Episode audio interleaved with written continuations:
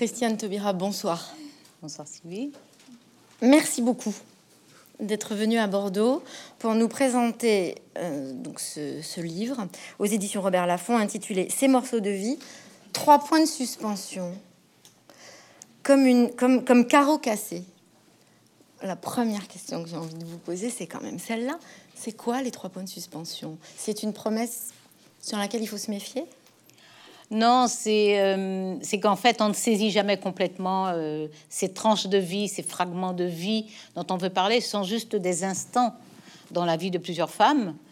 Euh, donc, mais ces instants-là, ils, sont extrêmement signifiants parce qu'ils sont captés là et qu'ils disent quelque chose, mais ils ne sont qu'une fenêtre, qu'une lucarne sur sur la vie de ces femmes-là. Donc voilà, ce sont des des morceaux de vie, mais et sont des carreaux cassés. Là aussi, je joue sur les carreaux cassés. Alors, ce, que, ce qui m'arrive souvent lorsque je parle et lorsque j'écris, c'est que lorsque j'entends ma phrase, je réalise qu'on peut la comprendre un peu différemment.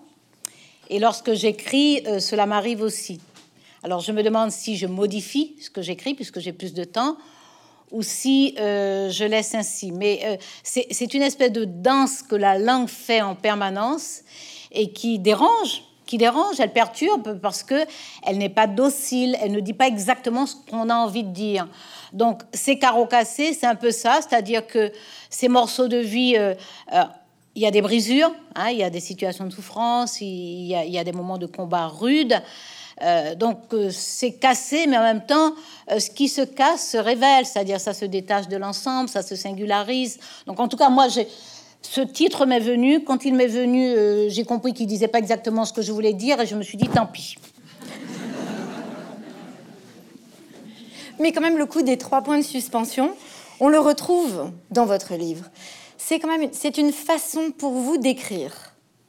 C'est un temps que vous attendez du lecteur, un temps de lecture, d'apaisement, de pause que vous attendez de la part du lecteur. Euh, j'aime beaucoup les points de suspension. Euh, parce que je n'en mets pas partout tout le temps, hein. mais j'aime beaucoup les points de suspension. D'abord parce que je crois que lorsque j'étais enfant et que j'aimais déjà lire, je ne comprenais pas ce que venaient faire ces points de suspension. Euh, après, je me suis dit, il m'autorise tous ces points de suspension, c'est-à-dire que je peux combler comme je veux. Donc c'est cette promesse qui me plaît dans les points de suspension. Et dans ce titre, donc, ce sont ces morceaux de vie. Et puis les points de suspension, c'est vous attendez à quelque chose, ce ne sera pas ça. Euh, vous vous attendez à quelque chose, éventuellement, ça peut être ça et ça peut vous surprendre que ce soit ça. Euh, voilà, c'est tout, là, les points de suspension. Et puis, je ne m'attendais pas à ce que vous me demandiez d'expliquer les points de suspension. surtout ça. Alors, ces points de suspension, il y, a autre chose, j'en ai une autre hein, pour vous, c'est que dans ce livre, vous évoquez le passé, on est incroyablement au présent, et en même temps, il y a beaucoup d'espoir du futur. Je voudrais bien savoir, Christiane Taubira, comment vous conjuguez dans votre vie de tous les jours les temps, le temps? Alors, le temps est pour moi une énigme. Alors, c'est très très banal de dire ça. C'est tellement une énigme pour moi que euh, la Philharmonie de Paris m'a demandé une conférence euh, de mon choix parce que c'est un lieu que je fréquente beaucoup. Euh, et j'ai eu l'idée saugrenue vraiment de leur dire, de leur proposer comme titre ce, que la musique doit au temps et ce qu'elle lui rend. Après, j'ai dû m'arracher les cheveux.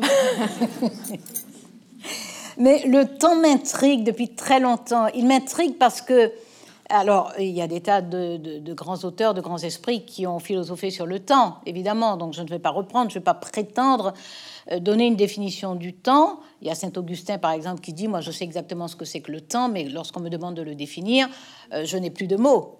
Donc euh, le temps est, pour moi une énigme parce qu'il est là, mais il s'en va et, on le rattrape ou on ne le rattrape jamais. donc moi, j'ai essayé de fuir vers l'instant, vers le moment, essayer de comprendre ce que c'était. Et puis, euh, voilà, j'essaie de saisir une temporalité, c'est-à-dire que maintenant, je me dis, le temps, il est hors de ma portée. Mais par contre, euh, ce qui peut m'être accessible, euh, c'est, ce sont des instants que je capte, que je fige. Et, c'est ce qui se passe dans ce livre. C'est-à-dire que, voilà, c'est... Et, vous avez la j'allais dire la finesse, mais ça paraît vaniteux de, le dire ainsi. Mais en tout cas, ça vous revient comme mérite, c'est pas, c'est pas moi, euh, de saisir qu'effectivement, il y a, il y a euh, à la fois ces moments posés, mais cette circulation aussi entre les moments, euh, cette façon de faire les moments s'irriguer les uns les autres, s'enrichir. Peut-être plus encore dans la dernière nouvelle oui. que dans les autres, mais dans les autres aussi dans les autres aussi, y compris euh, la deuxième, Maya, par exemple. Euh, ça a l'air d'être juste à un moment, mais à l'intérieur, j'espère qu'on perçoit et qu'on saisit bien la circulation du temps à l'intérieur de, ce moment euh, qu'elle raconte. Oui, et puis surtout, en fait, on voit bien que ces moments sont dans un contexte. Il y a eu un avant, il y a eu un après. Le présent peut être intense, mais il est dans un contexte. et à propos d'intensité, ce livre n'en manque pas. Euh, c'est une boule d'émotion, ce livre. Alors, Christian Taubira, est-ce que vous vivez comme ça, ou vous passez d'une émotion à une autre en étant incroyablement vivante tous les jours, tout le temps? Euh, D'abord, c'est de la fiction. enfin, vous pouvez pas nier que vous l'avez écrit. Moi, je suis assez terrifiée. Comment? Pouvez pas me dire que vous l'avez écrit, c'est votre non, plume. Non, je ne nie pas que je l'ai écrit. Je suis assez terrifiée parce qu'on ne reste pas de me dire euh, Ah, cette nouvelle-là, c'est toi. Euh, euh, ce moment-là, c'est toi. donc, je, suis, je suis vraiment terrifiée par ça, littéralement, hein, terrifiée par cela. j'avoue, j'avoue que je traverse tout le livre. Je traverse toutes les nouvelles. mais, mais je ne peux pas dire que un personnage central d'une nouvelle, c'est moi même si par instant, il arrive que ce soit moi. Euh, pourquoi je traverse euh, toutes ces nouvelles? Parce que tout ce que je raconte, soit m'est arrivé, soit j'en ai eu connaissance, soit je l'ai observé, soit je l'ai imaginé à un moment où, c'était crédible. Euh, donc tout cela, et ça touche votre question bien entendu, oui, toutes ces émotions qui sont contenues dans ces histoires, euh, d'une façon ou d'une autre, je les ai vécues ou je les ai supposées ou je voilà. Donc de ce point de vue, oui, je traverse, euh, je traverse euh, cette nouvelle. je suis parfois un personnage, je suis parfois un petit bout de personnage, je suis parfois juste un instant dans la vie d'un personnage. mais disons que je n'ai pas triché. J'ai raconté des histoires, mais je n'ai pas triché. Donc, je n'ai pas cherché à dissimuler. Lorsque une réplique me venait euh, parce que éventuellement je m'imaginais dans la même situation que le personnage. Euh, je n'ai pas camouflé cette réplique, je l'ai, mise en l'état. Donc en ce sens, à ce moment précis, je me livre à la lectrice ou au lecteur. Je me livre à, à cette partenaire, ce partenaire invisible euh, qui ne pèse pas, qui ne pèse pas. Au moment où j'écris, je ne pense pas à la personne qui lit. Mais je sais que parce que j'ai une vie politique, sans doute, euh, je sais qu'une parole publique est une parole publique, que de la littérature, c'est une parole publique. Donc, euh, oui, je vis toutes ces émotions-là, mais d'autres, d'autres aussi. Euh, je, voilà, je suis une sensitive, y compris une sensuelle, c'est-à-dire que, que j'aime, j'aime la présence des gens, j'aime l'odeur des gens, j'aime toucher les gens. Et tout ça, ça produit des émotions. J'aime écouter les gens, j'aime être attentive aux voix. Euh, je suis attentive au regard aussi. Donc euh, oui, je suis, euh, je suis un puits d'émotions, mais c'est pas un puits creusé profond. C'est un puits, c'est un puits, c'est un puits quoi ça, ça. C'est un puits quoi là, qui jaillit. C'est un puits qui, voilà, c'est un puits. je gère là comme si. oui, donc c'est intense. Oui, mais euh, c'est ça la vie. Il y a un moment où je dis voilà, hein, il faut vivre, hein, parce que sous terre, euh, il fait nuit noire. Hein. En vous lisant, on a l'impression que pour vous, toutes les rencontres sont une gourmandise. Vous êtes euh, à l'affût, vous avez envie, vous aimez les gens. Ils représentent quoi ces personnages pour vous? Pour moi, ce sont de vraies personnes, même si ce sont des histoires. Je répète, voilà, c'est pas c'est pas la vie de personne que j'ai raconté en particulier, ça n'est pas exclusivement la mienne non plus, même si ça peut être euh, des petits morceaux de carreaux cassés dans ma vie, euh, parfois. Mais euh, j'aime ces personnages parce que ce sont des personnes, de vraies, comme disaient les enfants, Et euh, oui, j'aime les gens, j'aime les gens, mais j'ai juste l'impression d'être complètement normal lorsque j'aime les gens. Vous parlez du fait d'aimer les gens, euh, c'est ma normalité. Voilà. D'ailleurs, ça ne me prend plus, mais j'ai eu des crises de misanthropie, c'est-à-dire que lorsque je n'en peux plus, je rêve d'un désert. C'est-à-dire que pour moi, la seule antithèse à la vie, ça n'est pas la mort. L'antithèse à la vie, c'est d'être sans personne. Donc quand je n'en peux plus, c'est un désert où il n'y a personne. Mais ça me durait 48 heures, pas plus. Et donc euh, oui, j'aime les gens, mais je, trouve, je trouve encore que c'est ma normalité d'aimer les gens. Vous parlez d'amour du point de vue du désir et non pas de la morale. Ça, c'est assez réjouissant. Euh, donc on a envie de vous dire, mais alors vous êtes très malheureuse parce que le monde aujourd'hui ne parle pas du tout de l'amour en termes de désir. Je ne sais pas s'il y a quelque chose de plus essentiel que l'amour. Ça ressemble à une bluette, hein, ça ressemble à, un verre mal travaillé dans une chanson euh, mal fichue. Mais tout, même la politique, je veux dire que moi je fais la politique par amour. Si je n'aime pas les gens, je vois pas pourquoi je vais me pourrir la vie à, me creuser la tête, à comprendre des choses, à essayer d'agir, à essayer d'expliquer. Euh, L'amour, c'est. Alors, on parle d'amour, y compris de l'amour des corps, dans ce livre, sans impudeur. On parle de l'amour des corps. Euh, oui, l'amour, oui, moi je pense que euh, ce qu'il y a de plus grandiose, de plus gratifiant, euh, de plus épanouissant, et, et ça n'est pas tranquille l'amour. Alors l'amour tranquille, ça n'est pas de l'amour, au cas où, si quelqu'un n'a pas compris ça. Mais l'amour tranquille, c'est l'amour qui s'est barré et on n'a pas fait attention. On ne s'est pas rendu compte euh, qui s'était tiré.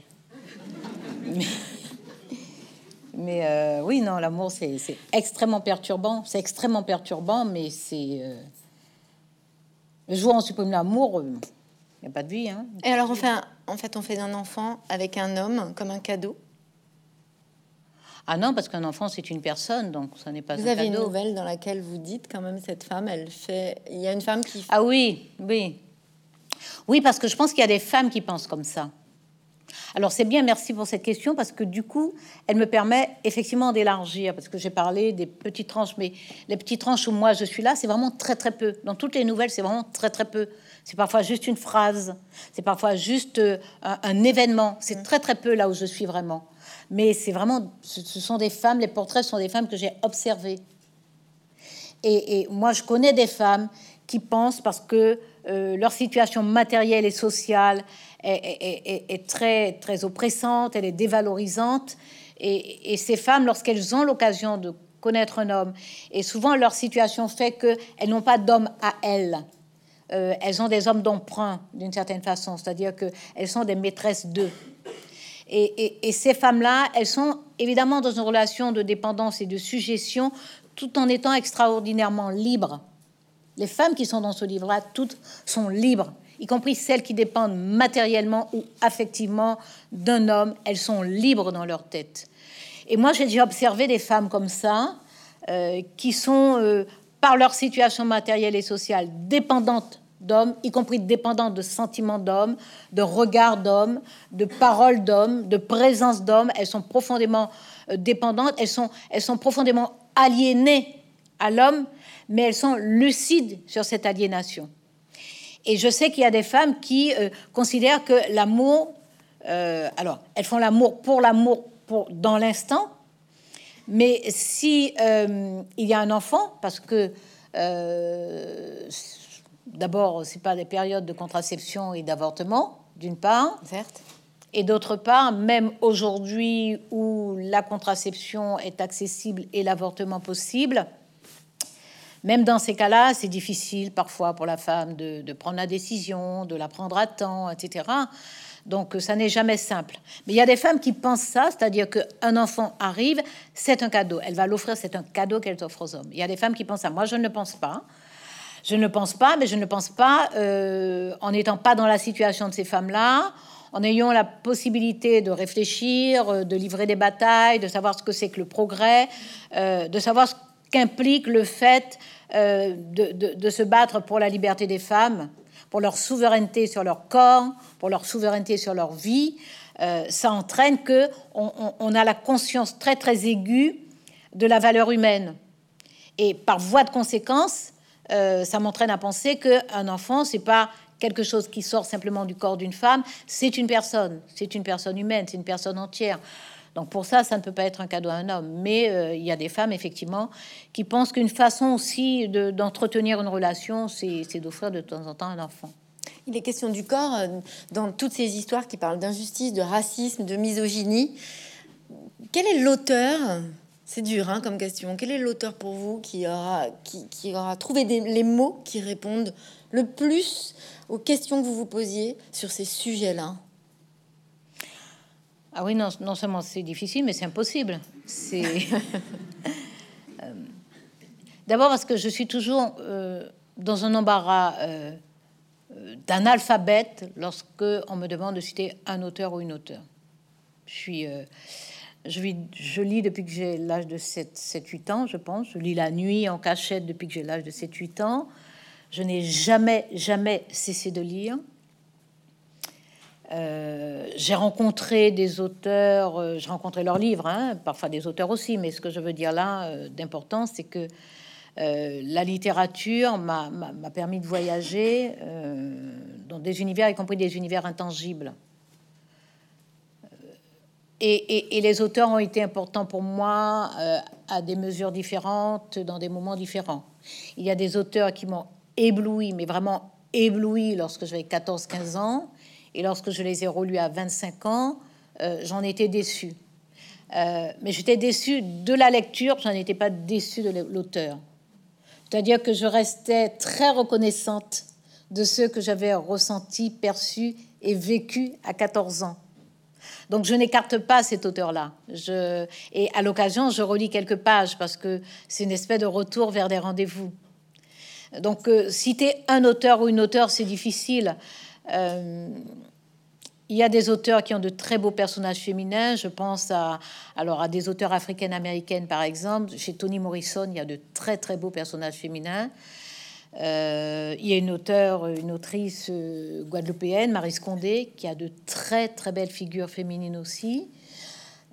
il y a, d'autres, Tony Bambara, qui est une auteure africaine-américaine, Zora Neale Hurston. ce sont des auteurs qui, qui, qui parle beaucoup des femmes. Alors, euh, voilà, c'est très frustrant parce que je suis sûre qu'il y a d'autres autrices. La, nuit, je vais me réveiller en sursaut en me disant T'as oublié.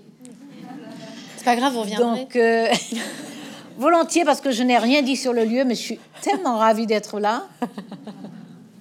Euh, d'être avec vous, bien sûr, parce que c'est, je viens de dire, l'amour, l'échange, la rencontre, la présence humaine, c'est, c'est quand même l'essentiel, mais d'être dans ce lieu, cette librairie mythique, pour moi, euh, et puis ce lieu, c'est voilà, c'est juste fantastique. Donc euh, voilà, moi je veux bien revenir. Des citations, il y en a beaucoup. On a la sensation, Christiane Taubira, que vous, vous pensez littérature en même temps que vous pensez tout. Alors les femmes, il y a Marguerite Duras aussi. il y en a plein d'autres. Bon. Alors, vous pensez littérature en même temps que vous pensez, à l'instant même, une, une, citation vous vient, un auteur vous vient. On a vraiment cette sensation quand on vous écoute, mais alors encore plus quand on vous lit. Oui, ça se passe comme ça? Oui, parce que, parce que les auteurs m'habitent. Les auteurs sont mes compagnons de toujours. Euh, ce sont mes compagnons. Euh, alors, il y a une nouvelle où je dis, par exemple, parce que ça c'était vrai, euh, un, copain qui me dit Oh, arrête de parler comme un livre. ça, je me souviens l'avoir entendu et, je l'acceptais et je dis Bon, moi, en tout cas, moi j'ai une telle gratitude pour les livres, donc pour les femmes et les hommes qui, les ont écrits. Que j'accepte qu'on me dise, voilà, d'une façon très très agacée, arrête de parler comme un livre. Je ne parle pas comme un livre, mais c'est vrai que la littérature m'a fourni du vocabulaire qui fait que dans des situations, lorsque j'étais adolescente, maintenant, on trouve normal qu'une adulte ait les mots nécessaires pour s'exprimer. A fortiori, une adulte qui a des prétentions d'engagement et donc parfois de parler au nom d'autres ou de parler pour d'autres.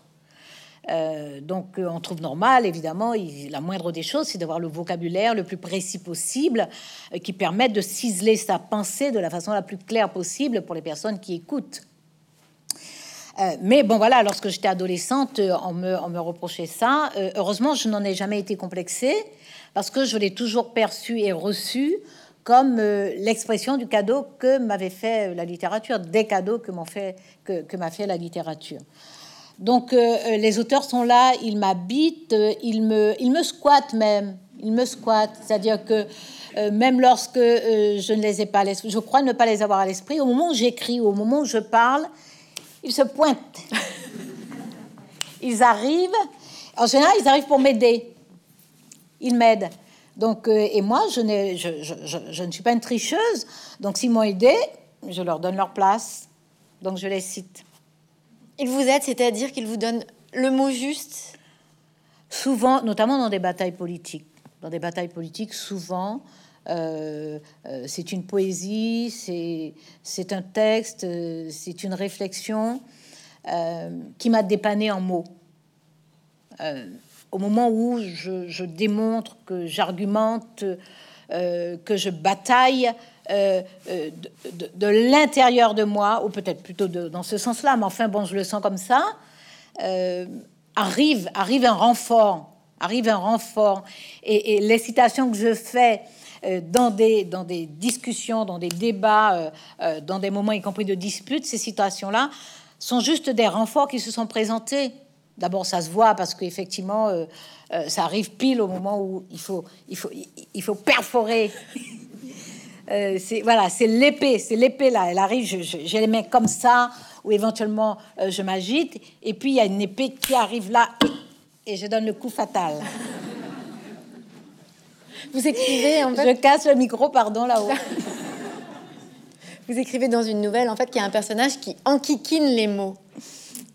C'est une jolie formule. Ça veut dire quoi? Ça veut dire que même pour écrire, vous devez quand même un peu batailler aussi avec eux pour trouver le plus juste? Oui, parce que les mots sont vivants. Hein. Les mots sont vivants. Un même mot euh, ne correspond pas euh, dans toutes les situations où il pourrait avoir sa place.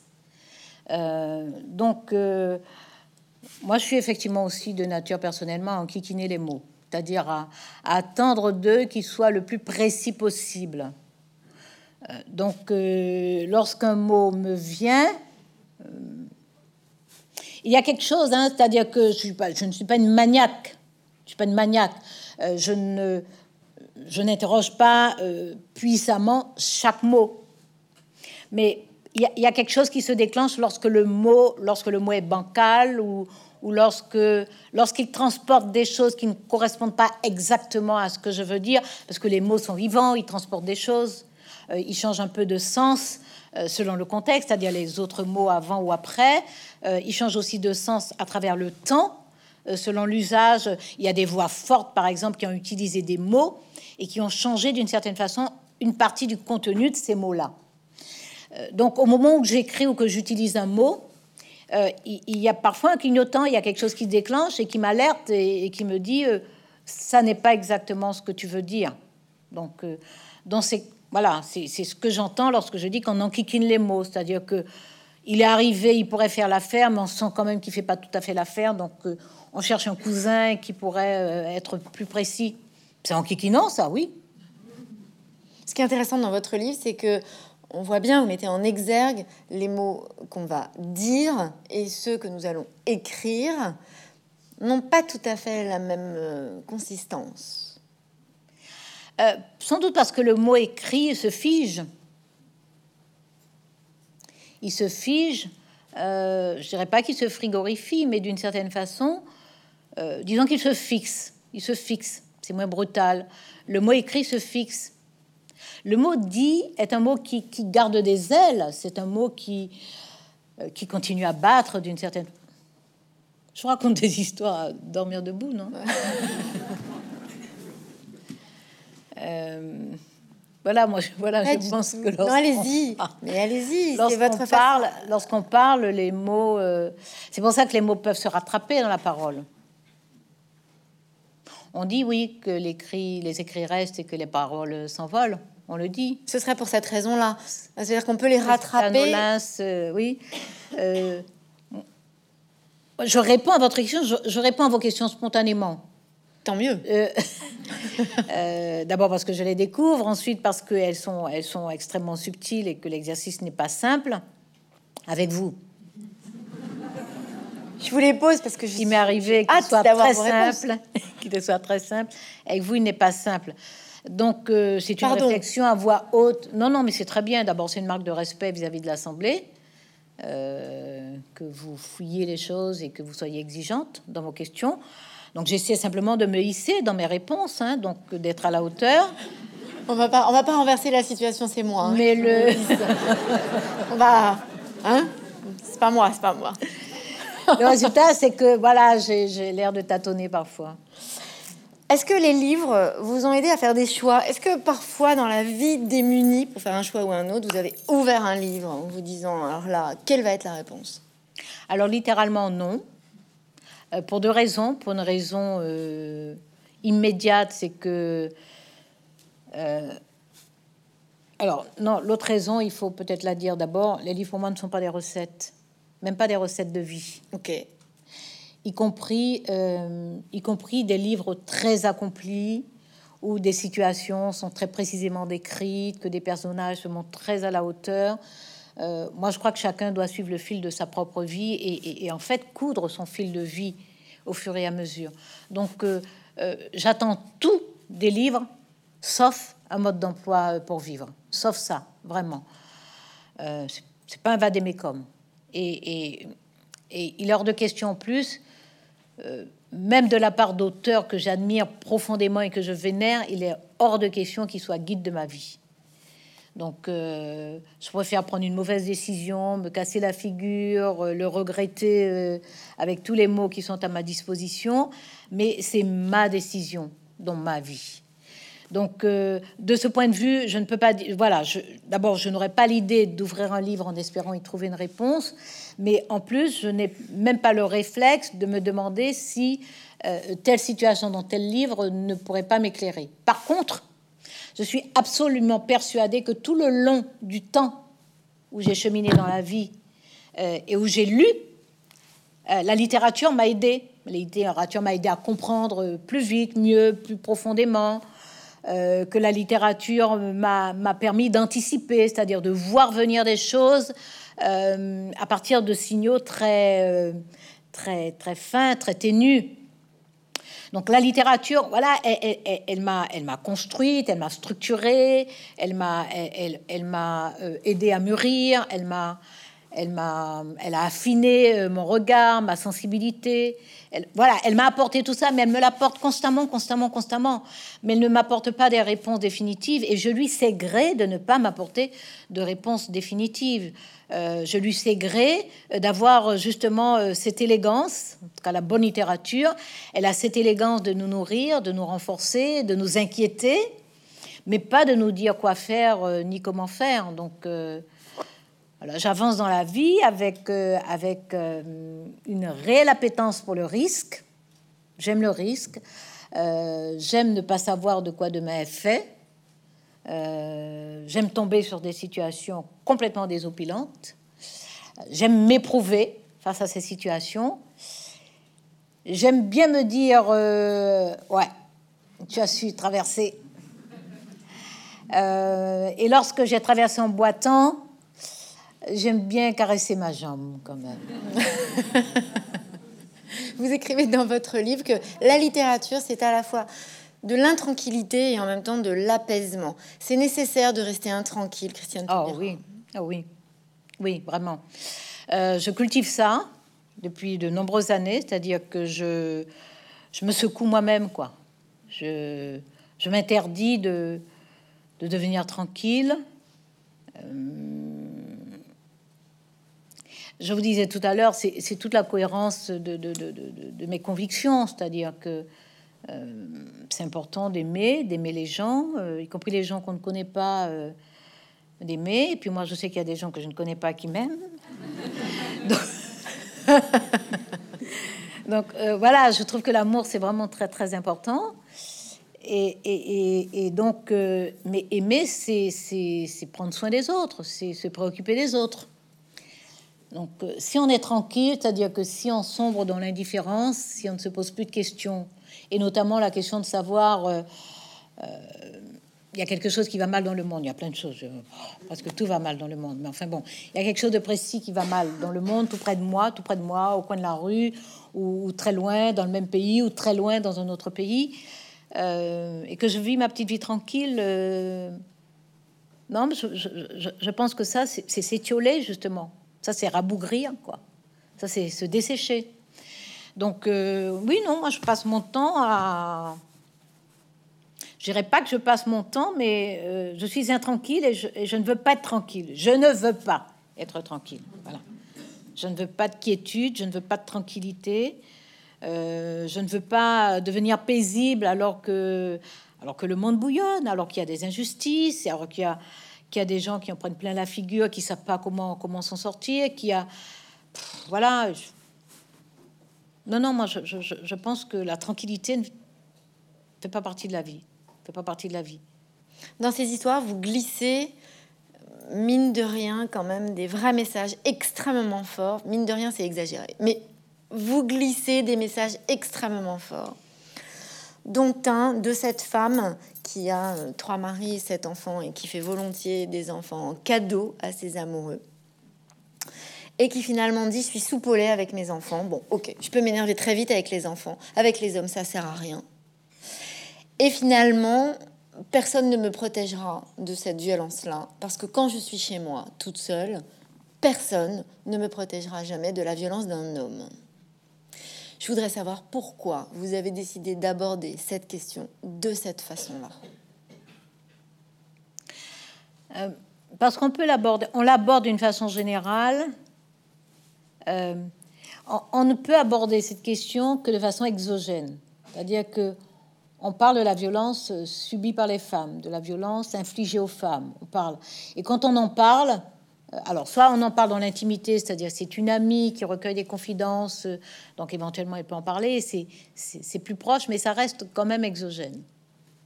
Sinon, on en parle dans l'espace public pour protester, euh, pour se mobiliser, ou encore en espace, on en parle avec la parole publique pour agir. Mais je pense que dans tous ces cas-là, dans tous ces cas de figure, on rate l'essentiel. Et on rate l'essentiel parce que toute façon, l'essentiel est ratable. Intrinsèquement, l'essentiel est ratable. La violence qui se passe en lieu clos, c'est une violence qui échappe aux autres, qui échappe au regard des autres, qui échappe à l'influence des, autres, qui échappe à l'intervention des autres. Alors, quand il y a du bruit, un voisin peut venir, mais il vient quand il y a du bruit. Lorsque ça frappe sans faire euh, trop de bruit et que la femme encaisse sans hurler, même le voisin n'intervient pas. Donc c'est une violence vraiment spécifique. Et ce que je veux dire à travers ces nouvelles, c'est que cette violence est spécifique. Et que si on n'est pas conscient que cette violence est spécifique, on continue à proposer euh, des réponses, des formules, des solutions qui vont, qui vont grignoter un peu, qui vont soulager un moment, euh, mais qui vont rater le cœur du sujet, et donc qui vont rater le cœur de la protection. Lorsque je dis s'il y a un endroit où personne ne peut rien pour toi, ce que vous venez de rappeler, c'est chez toi.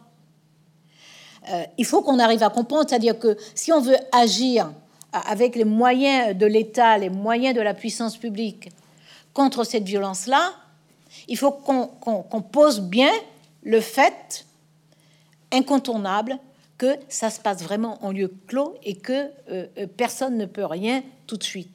Alors ça ne veut pas dire qu'il ne faille rien faire, au contraire. Ça veut dire que ce qu'on fait, tout ce qu'on fait, est limité et que par conséquent, il faut vraiment travailler très sérieusement pour, euh, pour approcher le plus possible de ce lieu clos, le plus possible. parce que c'est pas simple pour les femmes de raconter qu'elles sont frappées, euh, même, maintenant, alors évidemment, le fait que la société dise très clairement, sans ambiguïté, qu'elle ne le supporte pas, qu'elle ne le tolère pas, euh, ça permet aux femmes de l'assumer plus facilement. Euh, mais pendant combien d'années, le regard qui s'est posé sur une femme qui avait un œil au beurre noir a été un regard de mépris, de mépris, qui l'écrasait, qui la tétanisait, qui la renvoyait dans une honte qu'elle n'avait pas à, ressentir, à éprouver. Donc voilà ce que j'essaie de dire. voilà, c'est chez toi, personne ne peut rien pour toi. Alors l'État doit bien comprendre que il ne peut pas à l'intérieur du domicile. Donc il faut qu'il apporte toutes les réponses sur le pas là du domicile. qu'est-ce, qui, qu'est-ce que l'État doit faire pour que à la première gifle, la femme puisse se dire je m'en vais. Il y en a qui vont choisir de rester. Parce qu'il y a des hommes qui sont très doués pour pleurer, pour regretter, et puis qui parfois sont sincères euh, en disant la gifle est partie malgré moi, etc. Le problème, je n'ai pas de statistiques, mais je crois que la première gifle est toujours juste une première. C'est pas voilà, c'est pas la première et dernière. Donc il faut qu'il y ait des réponses à cela, que la femme puisse se dire dès la première gifle, je m'en vais. Et selon vous, comment faire? D'abord, parmi les réponses, euh, que la réponse judiciaire soit très rapide. Ça n'est pas simple mhm. parce que le temps de la justice n'est pas l'instantanéité, évidemment. Que des réponses logistiques soient accessibles, c'est-à-dire que si une femme dit qu'elle s'en va, si elle s'en va seule ou si elle s'en va avec des enfants, il faut qu'elle ait une réponse d'hébergement. Euh, que la question économique aussi soit traitée, c'est-à-dire qu'une femme au foyer qui n'a pas de revenus, même au 15e coup, euh, elle, ne, elle, pense pas forcément à partir. Donc la question de l'autonomie économique. Donc la puissance publique doit répondre à tout de façon à ce que euh, ce qu'elle ne peut pas faire à l'intérieur, elle rende possible une décision aussitôt que possible à l'intérieur par la femme. Dans ce livre, il est beaucoup question de ce que les femmes encaissent et de l'impossibilité de transformer l'essai. Il y a une phrase que vous citez deux fois et qui dit en fin de chapitre, et après on dit que c'est nous les sauvages. Alors oui, alors ça c'est, euh, je pensais à une autre parce qu'il y a une qui ouvre une nouvelle et qui clôt. Euh, je vous en prie. Cette nouvelle. Elle dit que euh, je, ne vois pas comment faire autrement. Je sais que je ne dois pas le faire, mais je ne vois pas comment faire autrement. Oui. Hein, c'est Léna, je crois. Je sais bien ce que je risque. Oui, c'est ça. Je sais bien ce que je risque, mais je ne vois pas comment faire autrement. Mais ça l'autre phrase que vous évoquez, voilà, qui est dans Claire, Cécile et Céline. Oui. Euh, elle, elle, elle, est alors c'est une confrontation puisque euh, Claire, c'est alors c'est pas trois générations, c'est trois femmes de trois générations différentes de la même lignée généalogique, mais avec en fait ça fait six générations parce que chacune saute. C'est une relation d'une petite fille à une grand-mère à chaque fois. Donc euh, Claire, Cécile, Céline. Voilà. Donc Claire, c'est à la période de la traite négrière de l'esclavage. Donc, euh, c'est le marronnage, ce sont les sévices, et, c'est une description de sévices. Alors, il faut savoir que là, euh, ce sont des descriptions tout à fait exactes. Elles sont racontées, c'est-à-dire que ça n'est pas un procès verbal, mais ce qui est raconté est tout à fait exact. Et, et donc, lorsqu'elle raconte des sévices qui sont infligés à des marrons, donc des personnes qui ont quitté les plantations, et ces personnes ont été reprises, euh, ces sévices sont, sont, autorisés parce que le, Code noir euh, décrit euh, les, sévices qu'on peut infliger à ces personnes-là. Donc, elle, elle, voilà, elle, raconte, elle ne décrit pas, elle raconte parce que c'est marron un prénom ou un nom. voilà, donc ce sont des personnes, subjectivement, ce sont des personnes qu'elle connaît, qui ont fait des choses, etc. Et, quand elle, au bout de ça, elle dit effectivement, et c'est nous les sauvages. Et c'est une phrase que je répète à dessein. Euh, vous avez raison, euh, parce que délibérément, euh, je, veux dire, il y a des codes, il y a des choses officielles, il y a des choses qui nous sont infligées et qui sont qui, qui, revêtent la légitimité justement de la loi et qui sont juste insupportables. C'est la question de est-ce que tout ce qui est légal est légitime? Est-ce que on doit toujours s'incliner devant euh, des dispositions euh, parce qu'elles sont codifiées? euh, Si elles heurtent notre conscience, si elles violentent l'éthique, si elles si elles, elles, mettent en péril l'existence, si elles, elles, elles, brutalisent l'essence humaine, si des lois font ça, est-ce qu'on doit, on doit s'y soumettre? Il y a des tas de cas aujourd'hui encore. Il y a des pays où on sait qu'il y a des lois qui ne sont pas acceptables et qu'il y a des personnes euh, qui se soulèvent, qui protestent, qui risquent leur liberté, qui risquent leur vie parce qu'elles n'acceptent pas euh, des choses qui ne sont pas acceptables. Donc ça, c'est un problème euh, permanent. Permanent. avant le premier siècle, il y avait Publius qui disait, il va même plus loin, il dit là où il n'y a pas de loi, il y a la conscience. Donc c'est tout le long de l'histoire humaine on sait que euh, il y a des moments où euh, on, doit se révolter, y compris contre le pouvoir établi, y compris, y compris contre euh, la puissance légale, qui est d'ailleurs souvent c'est plus rare dans les démocraties parce que dans les démocraties, les lois sont élaborées en public et par des personnes qui sont désignées pour le faire. C'est beaucoup plus rare. C'est une articulation entre l'environnement et le climat social qui est en fait cet endroit d'écriture pour vous. C'est une question de toute façon dont vous ne pouvez pas vous défaire quand vous écrivez. Cette articulation-là. Ben, on n'échappe pas à soi-même. On n'échappe pas à soi-même. Je passais ma vie à me battre, à rechercher la justice, à rechercher ce qui. Bon, j'ai une obsession de ce qui est juste. C'est une obsession. C'est presque pathologique. Euh, c'est juste, c'est pas juste là. C'est mon côté puéril là. C'est voilà, les enfants et c'est toujours euh, c'est juste ou c'est pas juste. Euh, donc ils connaissent, voilà, c'est binaire. Le raisonnement des enfants, il, est souvent binaire. C'est juste ou c'est pas juste. Donc moi, c'est un côté peut-être puéril, en tout cas innocent, disons. C'est plus valorisant, innocent que puéril.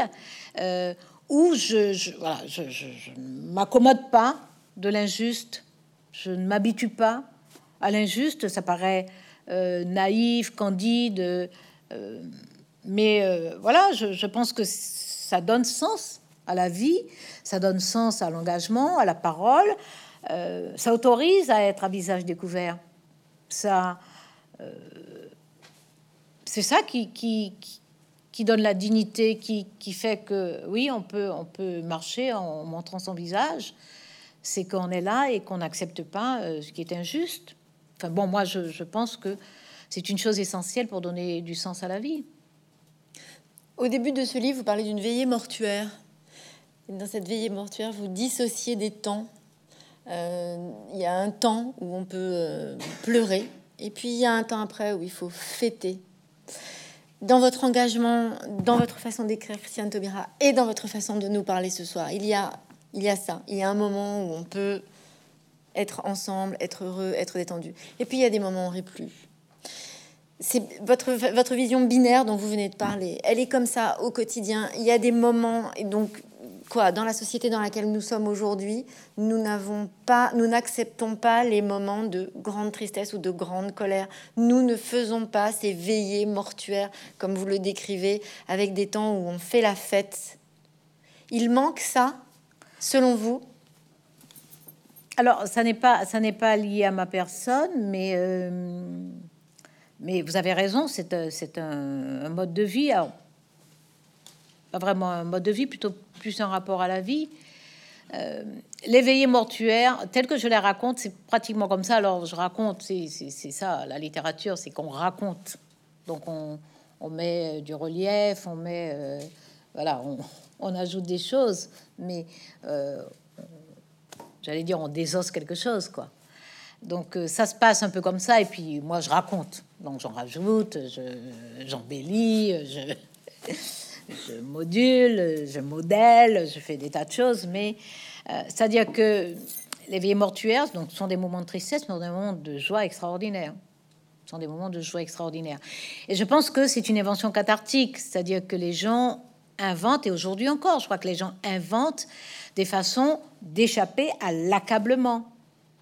Euh, les gens, donc, lorsque nous sommes tristes, euh, nous avons des moments de grosse tristesse individuelle, personnelle, devant des moments de grande tristesse collective à petite échelle familiale pour un décès, à grande échelle euh, collective, sociétale, toute la société, par exemple, euh, je pense aux attentats, par exemple, c'est un moment où nous sommes tous tristes. Nous sommes tous tristes et nous sommes accablés parce que parce que l'impuissance est là, elle est évidente, euh, parce qu'on ne peut pas remonter le temps, on peut pas remonter le temps, on peut pas remonter à, à 3-4 heures juste avant cette tragédie, ce massacre. on ne peut pas remonter. Donc on, on, est triste, on est impuissant. Et en même temps, il faut survivre. Il faut survivre. Il faut défier aussi. Il faut défier. Il faut montrer que ceux qui ont été assassinés sont vivants parce qu'ils sont vivants à travers nous et qu'on ne tue pas la vie. Donc, euh, euh, je pense que dans ces moments-là, moi, je crois que je l'ai vu, je l'ai vu en janvier 2015, je l'ai vu en novembre 2015 les gens inventent des choses qui apportent de la joie. Le, fait d'abord d'apporter des fleurs, le fait euh, d'écrire des petits morceaux de papier, des petits morceaux de papier tout mal foutus. Ah, c'est pas des choses carrées, euh, bien préparées, euh, bien, bien normatives.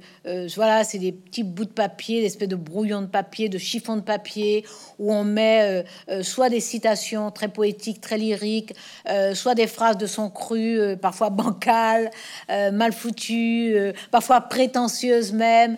Euh, mais voilà, c'est, c'est, on sort de soi, de, soi, du plus profond de soi, on sort quelque chose qui, relève de la survie et, qui se transforme en vie.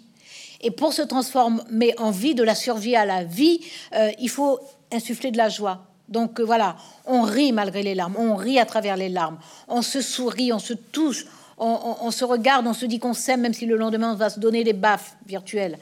Mais euh, euh, et, voilà, c'est ce qui se passe dans ces veillées, euh, parce qu'effectivement, c'est une tradition, donc c'est un héritage qui, que l'on continue à faire fructifier.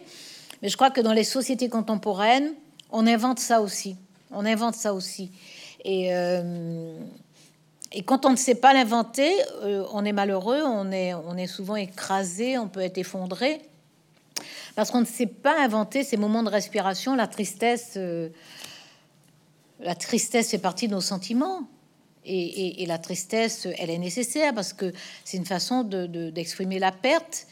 Et puis euh, la tristesse est extraordinairement féconde aussi. Il y a de très très belles chansons je pense à Barbara, par exemple. Il y a des chansons absolument sublimes qui sont issues de souffrance ou de tristesse. Donc la tristesse peut être féconde. Elle ne doit juste pas nous écraser, ou en tout cas pas définitivement. Même lorsqu'elle nous écrase, un moment, il ne faut pas que ce soit définitif. Donc euh, oui, moi, je, toutes ces situations sont des... Toutes les femmes sont confrontées à des situations très, très difficiles, très lourdes, très lourdes, très difficiles. Mais elles restent toutes joyeuses. En tout cas, il y a un moment où la joie traverse, elle transperce, elle fend, elle, fait comme, une diagonale là. voilà, il y a des moments. Euh, il faut ça parce que c'est comme ça qu'elle qu'elle se ressaisisse. Pourquoi un prisme de femme essentiellement dans ce livre? J'observe beaucoup les hommes aussi.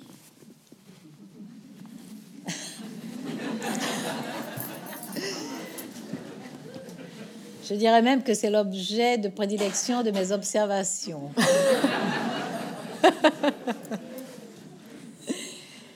Euh, je crois que je serais capable euh, d'écrire euh, je en me transposant dans un homme ou dans des hommes. Je pense que je serais capable de ça. Parce que, bon, aimer, c'est aimer. Donc j'aime, j'aime, j'aime d'amour, mais j'aime aussi d'amitié, j'aime d'affection, j'aime de tendresse. Et, aimer, ça permet de faire corps avec l'autre. Et l'autre peut être un homme. Euh, mais euh, j'écris à travers, voilà, ce sont des voix de femmes parce que d'abord nous vivons une période où je pense qu'il faut ouvrir, continuer à ouvrir des espaces pour que s'élèvent les voix de femmes les voix de femmes, les expériences de femmes, les, sentiments et les ressentis de femmes, euh, pour les femmes elles-mêmes, mais pour la société tout entière. Euh, parce que je crois que euh, c'est ensemble que nous grandissons lorsque nous, nous, abolissons toutes les formes d'oppression, de domination, d'aliénation, non pas d'aliénation qu'on se construit soi-même, mais d'aliénation qu'on inflige à l'autre. Euh, voilà, moi je pense que tous les progrès que nous faisons et que nous ferons euh, dans la liberté des femmes, pour la liberté des femmes, euh, dans la situation sociale des femmes, euh, tous ces progrès-là profitent à la société tout entière. À la société tout entière, génération active et génération à venir. Donc, pour ces raisons-là, et tant qu'on n'en aura pas fini, faire s'élever les paroles de femmes est, un acte euh, constitue à mes yeux un acte subversif euh, et essentiel, vital. Faire s'élever ces paroles, euh, c'est dégager de l'espace pour des paroles qui existent là mais qui sont étouffées. Donc c'est un acte de justice. C'est un acte d'enrichissement réciproque parce que c'est dire mais, mais voilà de quoi nous sommes faits. Nous sommes totalement faits de ça. Nous ne sommes pas faits seulement de ces paroles d'hommes qui dominent, qui s'imposent euh, parce que la voie est plus grave, mais aussi parce que la société elle-même leur a préparé euh, euh, des avenues et des boulevards en laissant quelques ruelles et quelques impasses aux femmes. non, voilà, il y a des femmes dont la voix peut circuler et s'exprimer sur des boulevards. Et voilà ce que nous sommes, nous tous, voilà, ce que nous sommes tous ensemble. Donc pourquoi écraser ça, étouffer ça? Pourquoi nous priver, nous, l'ensemble, de ça, puisque euh, c'est, nous appauvrissons notre ensemble.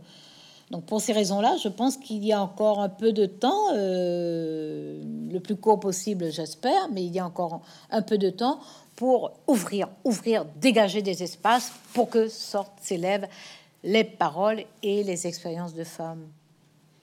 Christiane Temira, malheureusement, ça va être ma dernière question parce qu'on n'a plus le temps. Quelle est la question Le supplice achève. Quelle est la question qu'on ne vous a pas posée sur ce livre et que vous auriez aimé qu'on vous pose Alors, je ne saurais pas répondre à ça pour une raison toute simple, c'est que euh, voilà, j'écris le livre et j'offre en acceptant, euh, en acceptant que ça ne plaise pas, en acceptant que ça dérange, en acceptant, euh, euh, voilà. Donc, je, ne saurais pas me projeter pour dire est-ce que vous avez remarqué telle chose. Je suis moi-même surprise lorsque vous me posiez des questions et que je vous dise ah ça c'est dans telle nouvelle etc. Je suis étonnée parce que j'étais tellement passée à autre chose que j'étais persuadée que je ne l'avais plus en tête.